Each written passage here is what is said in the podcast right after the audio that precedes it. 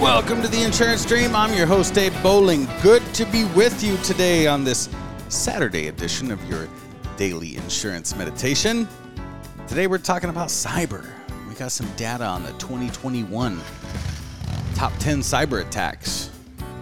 tell you how much it costs, how many businesses were put at risk.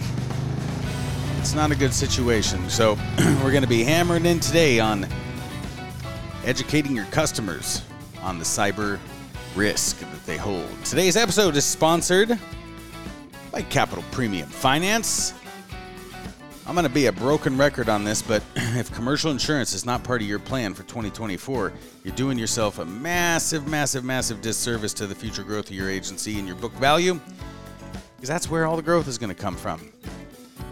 When you invest in commercial insurance in your agency, you're going to need an excellent premium financing partner. Nobody does it better than Capital Premium Finance.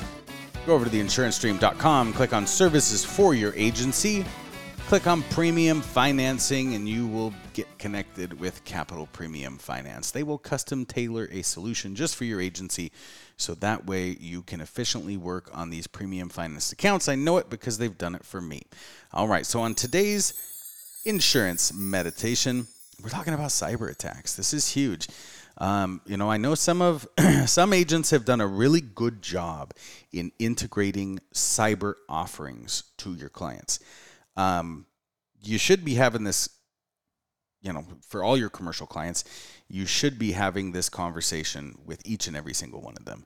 Um, because we've got the data in here. Let's see, the 10 cyber attacks in 2021 cost $600 million with 40,000 businesses put at risk. So the top 10, um, you know, there's some of them are worldwide. Uh, some of them are here in the United States. Notable ones from the United States is the Microsoft Exchange on March 3rd, 2021. Cyber security and infrastructure security uh, partners observed active exploitation of vulnerabilities in the Microsoft Exchange server products. That's a big hack. We all use that, right? That's huge. Um, you've got Volkswagen that had uh, data breach affecting more than 3.3 million customers from the United States and Canada. Uh, let's see, from 2014 2019, on March 10th, 2021, Audi and Volkswagen were alerted to the fact that an unauthorized third party may have obtained certain customer information. And then you've got a bunch of other stuff, you know, Colonial Pipeline on May 7th, 2021, America's largest refined products uh, pipeline. You know, they were hacked. Um, you've got stuff going on in Europe. Um, you know, Poly Network is a cryptocurrency trade platform. Um, they were hacked August 10th, 2021. And the list goes on, right? But, you know, here's the thing that, that the article pointed out that I wanted to point out is it says, um, but whether you are a small independent business or a large international organization, the increasingly interconnected nature of businesses that form our economies is a key threat. So, what it's saying is, even though you are confident that your cybersecurity measures are up to date, those of your partners where you exchange information about your customers may not be. So, you need to be on top of this, and you need to be thinking about this uh, as a risk advisor to your customers who rely on you to properly, you know, take the temperature on different risks. This one's hot. We have got to be talking about it.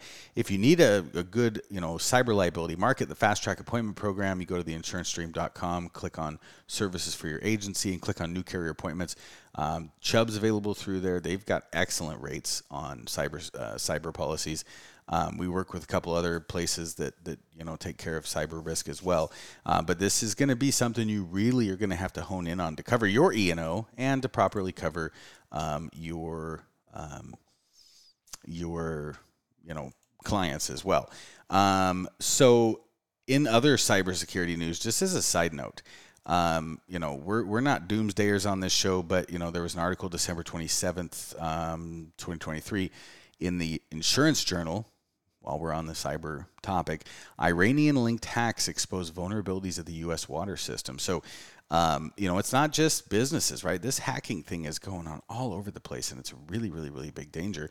Um, so, in late November, an Iranian backed hacking group attacked Israeli made digital controls commonly used in the water and wastewater industries in the U.S., affecting multiple organizations across several states.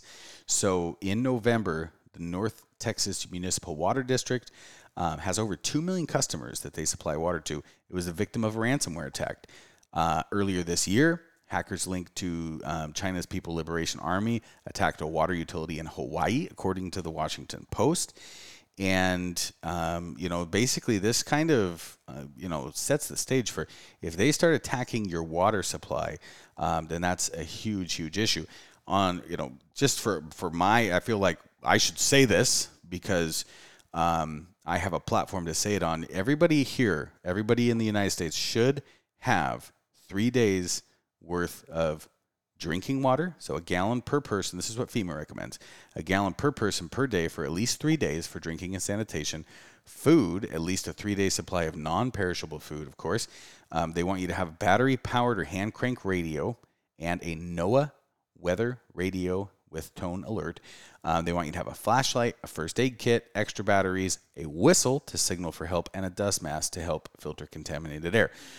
So, three days is what they recommend. Of course, a lot of people want to do longer than that, but um, these hacks could really damage some stuff. So, um, be aware of it for yourself be protecting yourself and, and your family by having supplies on hand in case the water does get shut off and there's a turnaround time before aid trucks can get in there. You don't want to be without water. Um, that's super, super bad. Or food, but you know, water is is much more important than food. Uh, and then you know you also want to be again going back to the original message of this. You want to be educating your customers on this risk because this is a huge risk, and you do not want to be in a position where you have not advised somebody, not only from an E&O standpoint, but just as a professional, you don't want to be in that position. This has been your daily insurance meditation.